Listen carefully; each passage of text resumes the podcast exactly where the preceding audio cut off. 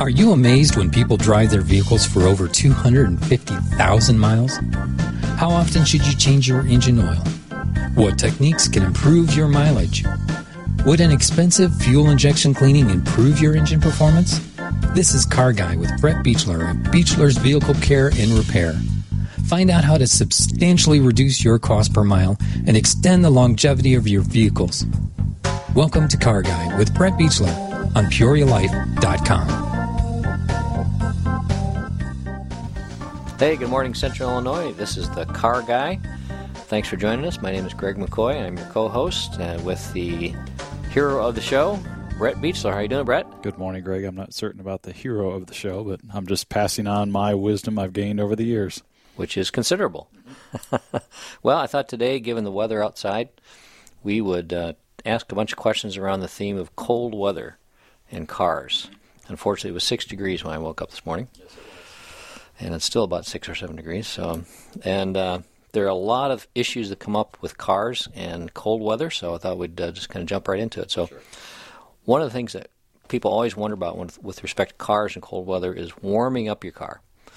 And some people think it's best to go out and turn the car on and let it run five, ten minutes before you take off, mm-hmm. and that if you just take right off when it's cold, you're going to do some damage. What's your thoughts on that? That is um, completely untrue. Actually, I, I, see a lot of people warming their cars up for for the length of period of 15 to 30 minutes. Um, you actually use a little bit more fuel doing it that way. Um, it doesn't bring the engine up to temperature like you want it to. Um, it's it's not that it's hard on the engine, but it doesn't. Um, there's some chemical issues that happen uh, when a car is underway and under load. Um, that it is much better to burn off those particulates uh, driving the vehicle than sitting, letting it sit there for 30 minutes and idle.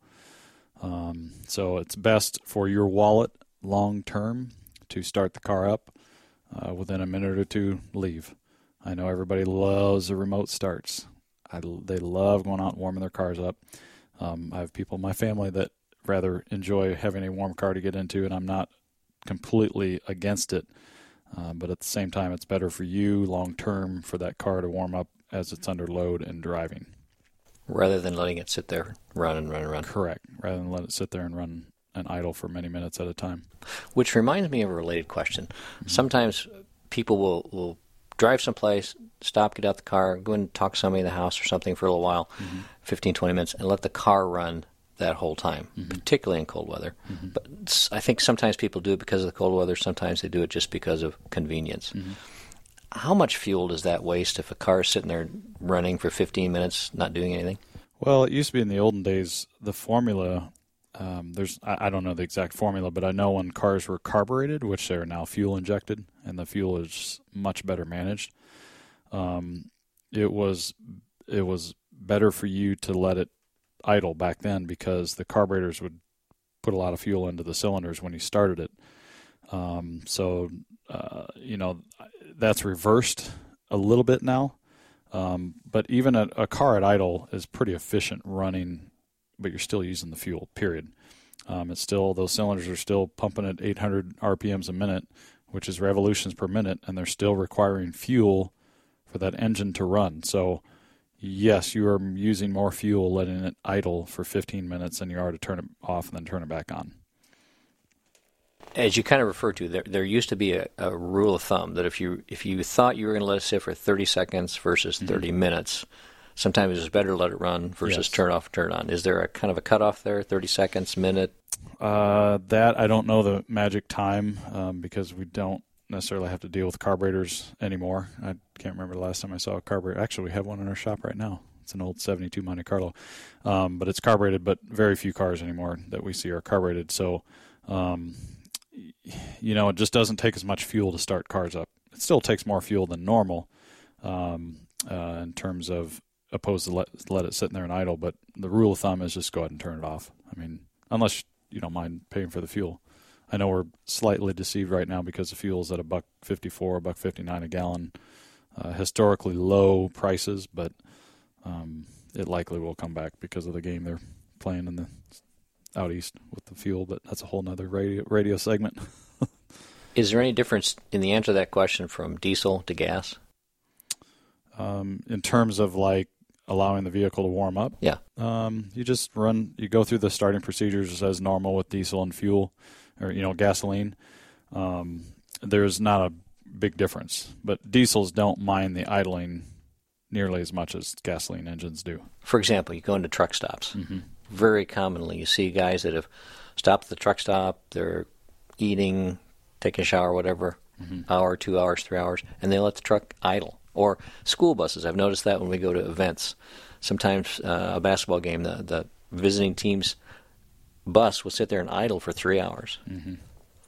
Somebody else is paying for the fuel. That's part of the. That's the, a good point. the whole part of the component on that is, it's not my money, so let it let them sit there and idle.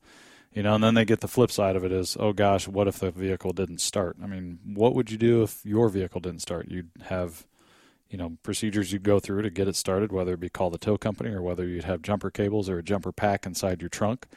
Um, I, I just don't buy into that. You know, what if the vehicle didn't start aspect? And I know police and firemen use that, and I think it's necessary in those situations. But to see our taxpayer money go out the door like that, but that's we digress, don't we?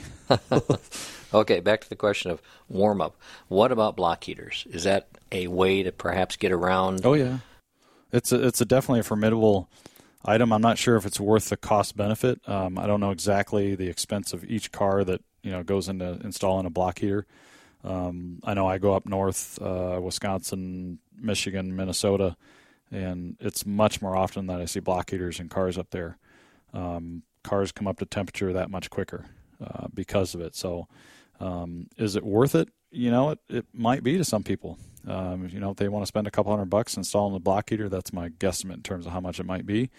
And you keep your car plugged in, you come out, unplug it, start it, and you're you know warm in a matter of a few minutes. Then it might be very well worth it. But engines come up to temperature pretty quickly around here um, because we don't see the sub-zero temperatures they see up north. Um, so that's one of the big proponents of why they do it. So, and what about kind of related to the same question? What about if you don't have a garage or you don't keep your car in a garage? Obviously, keeping a garage in a garage, especially if it's an attached garage, mm-hmm. it's going to be a little bit warmer. But what happens if you store your car outside? Is that any difference in terms of? Um, it's no different because you know one of the aspects of it is people go, well, the car's you know in wind chill, and cars don't have a clue about wind chill. The only thing wind chill affects is our skin. Um, it does not affect the cars. The only thing wind affects is how quickly the heat can dissipate from the car, but it doesn't mean, you know, if it's 10 degrees out and it's 20 below wind chill that the car's engine block thinks it's 20 below. It doesn't think that. It, all it is concerned about is ambient temperature. Um, so sitting outside, yeah, you're probably going to have um, a little rougher time. I know I've part of my life I've had cars parked outside and it's not fun scraping snow and things of that nature. But you know, cars will last longer if they stay inside. I mean, it's no different than you and me and um, staying out in the elements. Um, cars are the same way. They they like to be stored on the inside. You know, it keeps them out of the sun. Uh, sun's the biggest, um, uh, uh, you know, enemy of the car because of the sun UV rays onto the car. You know, it's hard on wipers. It's hard on the vinyl interior. You know, whatever the interiors of the car. If the sun makes it through the windows, um, sun's really hard on cars. Mm-hmm. Um, so if you can, I mean, they have better protectants on the paint anymore, but if you can, I, I would always advocate keep it under cover or in a garage. Clean your garage out, whatever you have to do to get the car in there. It's it's an investment, and you might as well make it last as long as you possibly can. That's interesting. Now we don't have this problem, but if you lived in Phoenix, mm-hmm. would that be an issue there? Because oh. I, there, a lot of people in Phoenix don't have garages. They don't because they say, "I don't need a garage. What do I need a garage for?" Yeah, you don't have snow and rain, but you know, snow and rain is not the big enemy; it's the sun, hmm. and it's it's it's harder on cars. That's why you see a lot of people out in Phoenix. I have friends out in Phoenix that will cover their dashboards and their their um, uh, steering wheels because of the tremendous sun and heat that go through that front windshield. And most of the windows are tinted out there, so it helps with that aspect. But the front area of the car, a lot of people cover up their dashboards. Yeah, my brother used to live in Phoenix, and uh, he said that in the hot summer time, when you went out someplace to a shopping mall or whatever, mm-hmm. you did not want to leave anything that would melt.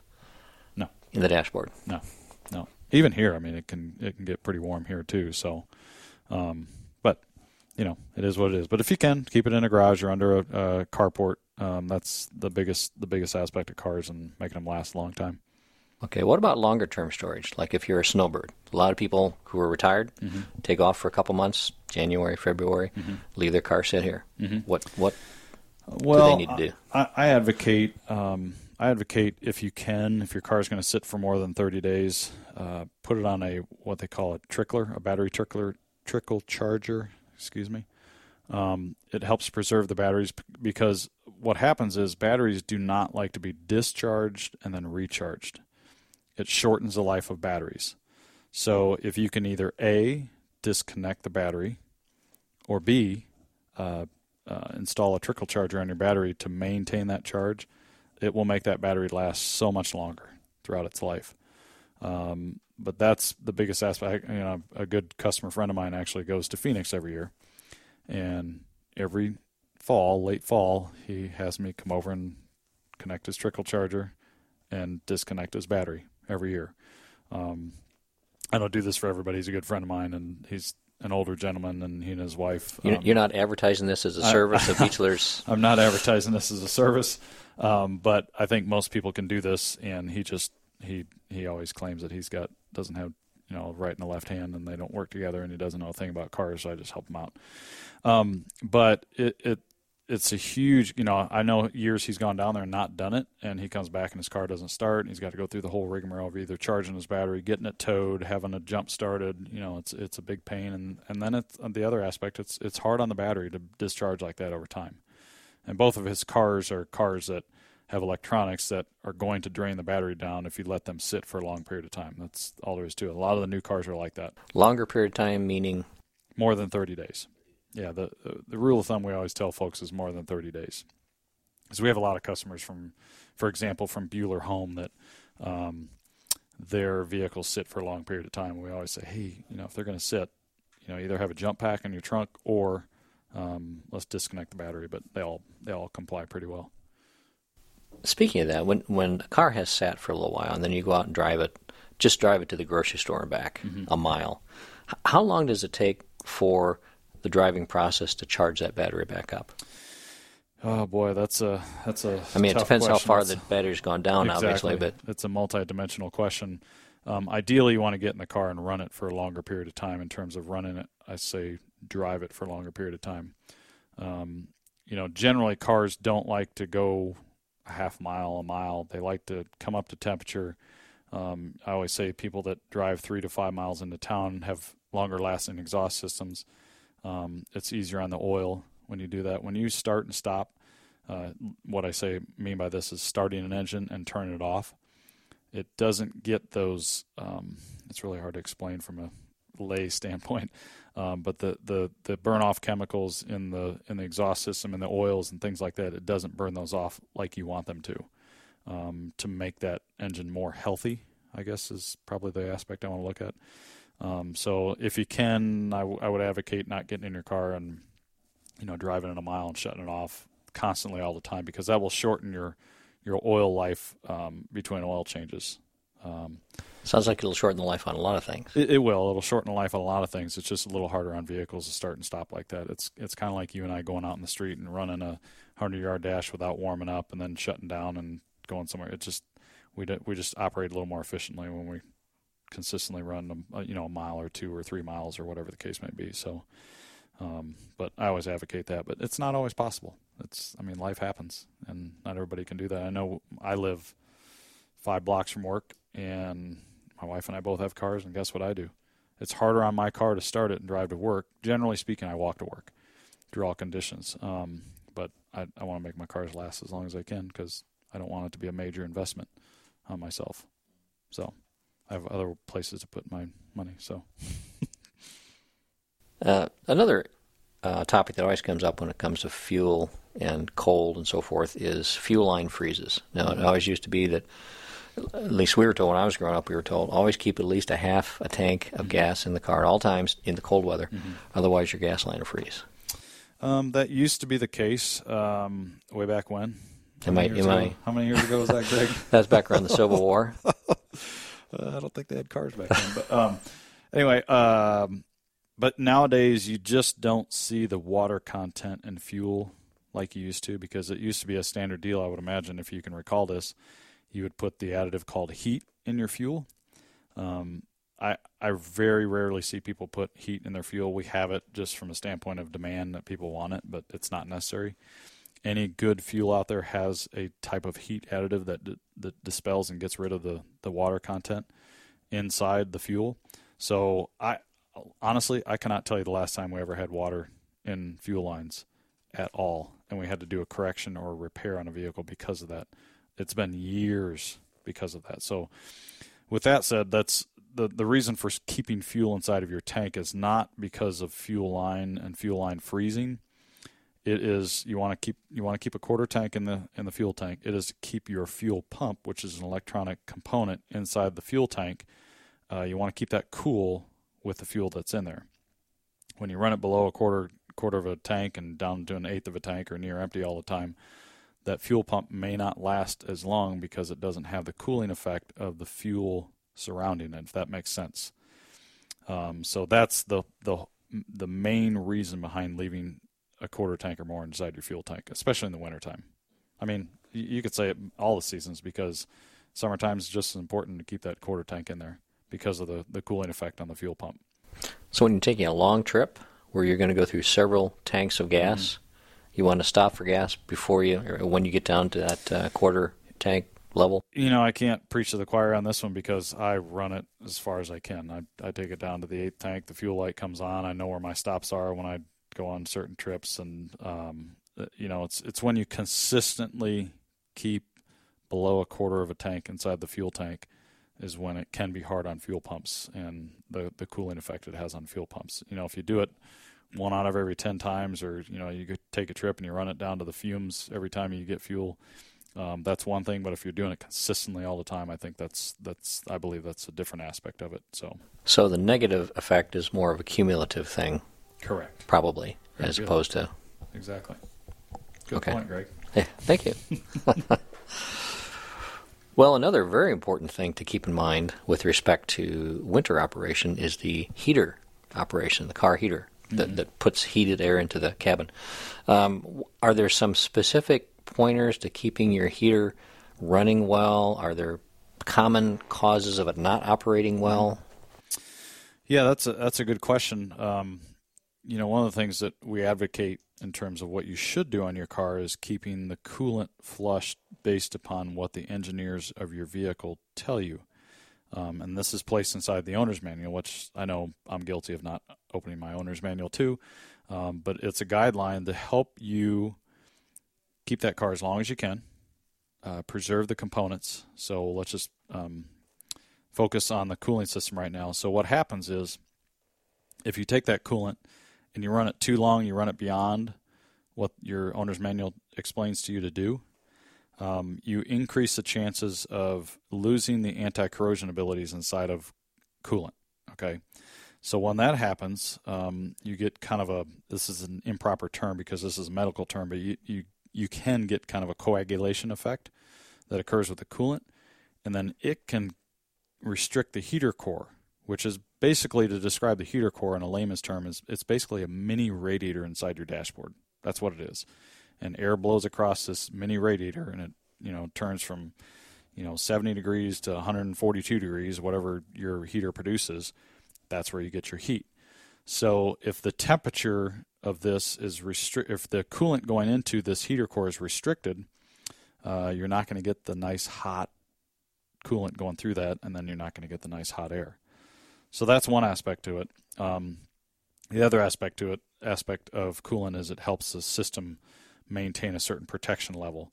Most cars are set at between 35 to 45, and what I mean by that is when the ambient temperature gets down to say you've got uh, your coolant level has upgraded from 35 below to 10 degrees okay so what happens is say our temperatures go down to 0 or minus 5 you increase the chances of the coolant inside there freezing like water and cracking your engine block which then you get to turn around and buy a 4 or 5 or 6 thousand dollar engine for your car and most people are not too fond of that unless they have an engine that's on the on the brink of failing um, so that's the other aspect of keeping good quality coolant, following the guidelines of your owner's manual in order for you to keep that car 250,000 miles plus.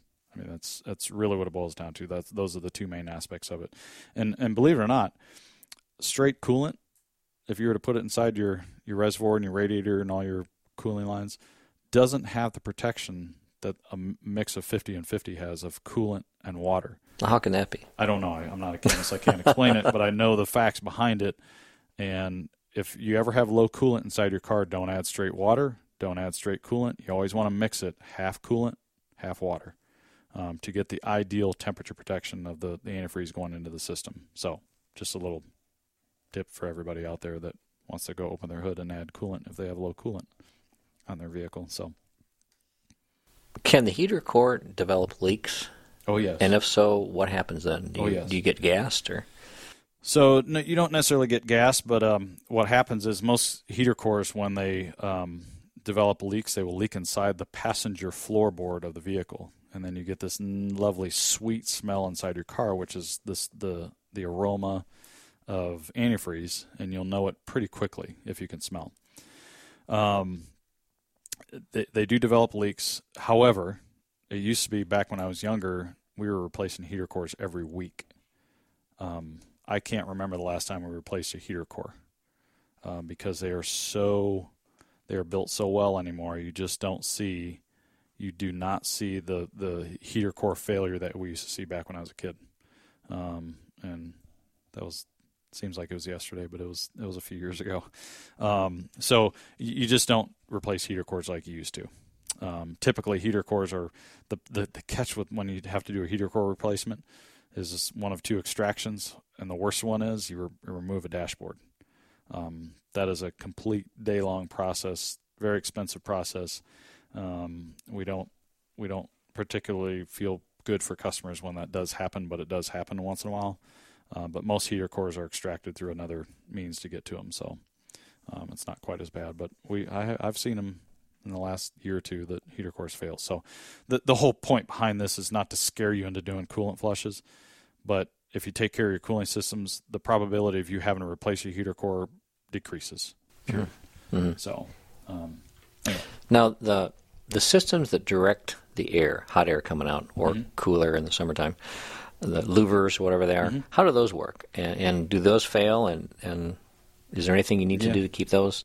There's really nothing you can do as a as a driver of a vehicle, a consumer. Um, you know, some are mechanical, many are mechanical, some are electronic. Um, and they're what they're called blend doors is what they do is they basically flip the, the air direction back and forth and it's inside the dashboard. Um, there were many years we were replacing these blend doors or blend door actuators. Um, you don't see that too much anymore. From a consumer standpoint, it's there's nothing you can do other than be gentle on the switching of the of the the blend door actuator. And, and some cars are electronic, so you, you can be as hard on them as you want, and it's not going to hurt them. Um, but I have seen Rami people get into cars and a little bit older model, models, and they, they start flipping those things around at a very aggressive rate, and blend doors don't like to move like that. So, do you ever um, see mice get up in there and get caught, or oh yeah, yeah, we and... we uh, we we extract a lot of uh, a, a lot of dead and some alive um, rodents. Um, it's you know the dead ones are obviously have an interesting aroma to them but they like the warmth. They they get up there in the wintertime. We see this more when people live on the outskirts of town, but we're starting to see them in you know people that have garages here in the city where mice just want a warm place to to you know set up habitation and and away they go and people start smelling things they start hearing things that you know sometimes they even get into the blower wheel itself and it starts making noise and you got to remove nests and things of that nature so um, what can a person do to prevent that set traps out in their garage that's whenever we have problems like that with uh, consumers, customers, is we ask them, "Hey, you got an issue now? You better set set a trap." That's not so bad. Where it can get bad is um, rodents can actually chew into, for example, the the wiring, the ignition wiring in a car. It actually has silicone inside the wiring. They love the taste of that silicone, so they'll actually do hundreds of dollars of damage underneath the hood um, so that's why I say if you ever have a rodent problem, take care of it because it can get real expensive on cars hmm. if they get into it. So, and we've I've seen it plenty of times. Never thought about that. Mm-hmm. Plenty of times. So, especially people live out in the country, I always advocate that. And most people live in the country are pretty acclimated to having rodents crawl around their property. It happens. So what happens when a, car, a cat gets up in the engine, then you turn it on? that can be a mess. Huh? I've not seen a cat. I've seen. I've not personally seen a snake, but I've had other shop friends of mine um, sent me pictures of a snake getting inside of a an engine compartment. But um, cats usually are gone by the time you start the engine, so most of the time. But rodents like to go for rides. Well, another thing that I've wondered about is uh, in, in, terms of driving in the wintertime, what about braking in the ABS system? Does the ABS system help you on snow and ice mm-hmm. and so forth? Yeah, absolutely. Um, the ABS system it, it stands for an anti-lock brake system, so it doesn't want your brakes to lock up. So each of the four wheels has what they call a wheel speed sensor, and it tells the computer inside the car as to how fast those wheels are going in, in, in perspective to the speed of the car. So if you have one, you know, say the car is going 40 miles an hour and suddenly the right front wheel goes from 40 down to zero, that wheel speed sensor tells the computer and a, our brains think really fast, but they're not quite this fast. It'll tell that computer to release brake in the right front position. So back in the olden days, you and I both remember this, when they didn't have anti-lock brake systems, you literally would have to back off the brake pedal. Nowadays, if you get into a skidding uh, situation, the the you'll actually feel a little shuddering on the brake when you get into a, a braking situation where one of the one or more of the wheels locks up, and it's just the brake anti-lock brake system pushing back, literally physically pushing back the brake pedal so you can release that grip it has on that right front brake position, for example, so that wheel can get moving again. When you get in a skidding situation, the whole purpose behind that is you're out of control and that's what the manufacturers are trying to build into the vehicle is a vehicle that um, you can control. Um, I, I, myself personally would rather control it myself, but anti-lock brakes are here to stay. They're not they're not going away. Um, they're built into every car out there, and it's just mandated by the government. When, when, did those come in roughly? Oh boy, um, I'm going to guess anti-lock brakes came along 10 to 12 years ago when they first started integrating them. You had the option of having anti-lock brakes or not mid '90s. Um, yeah, probably mid late '90s. I'm thinking.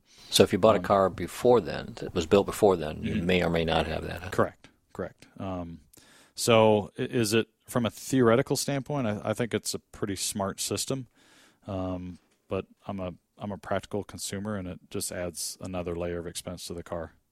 You know, it takes these cars. The average we talked about at one of our radio shows. The average price of a car is now thirty three thousand dollars. Um, so far cry from where they used to be of you know thirty five hundred four thousand dollars. Um, but it is what it is. It's it's here to stay. You're not going to reverse it. All this technology, it's in the car, and we as consumers just bite the bullet. One of the other unfortunate parts of driving in the wintertime is all the salt they use on the car on the on the roads.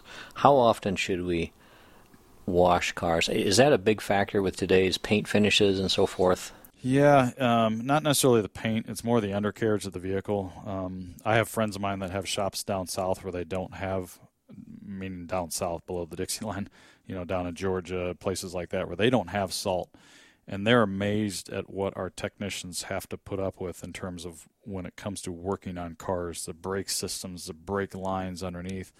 Um, it's very common to have brake lines rust on cars over a certain period of time in their life um, so yeah, unfortunately, salt does affect it. Um, it's a corrosive device that gets you know makes our street really streets really clean. That's what we demand. We want our streets to be the same way year round. Um, but there's a price to pay for that um, because it does have a detrimental effect on the body and the frames and the brake lines and the fuel lines of vehicles over time. That means you got to get underneath and wash. Well, I mean, you take it to a good car wash. They have undercarriage cleaning. Um, I know, and I'm not advocating ours, but ours has an undercarriage cleaning. It's a high pressure wash that goes underneath the car. But you know, red carpet. All these guys have a, a good undercarriage undercarriage cleaning of their vehicles. So, um, yeah, I mean, I think it's a good idea to do that. But um, we're always going to be dealing with that around here, unless we were to change our laws. And I know up north where I go, they they sand they put a lot of sand out, and that doesn't have near the corrosive effect on it. So. Well, good. Well, it's happened again. We've used up another interesting half hour talking mm-hmm. about cars and so forth. So thanks, Brett, for your thoughts. You're very welcome. And uh, thanks, everybody out there listening. And we welcome you to join us next time for The Car Guy on PeoriaLife.com. Thanks a lot and have a great day. Thank you. PeoriaLife.com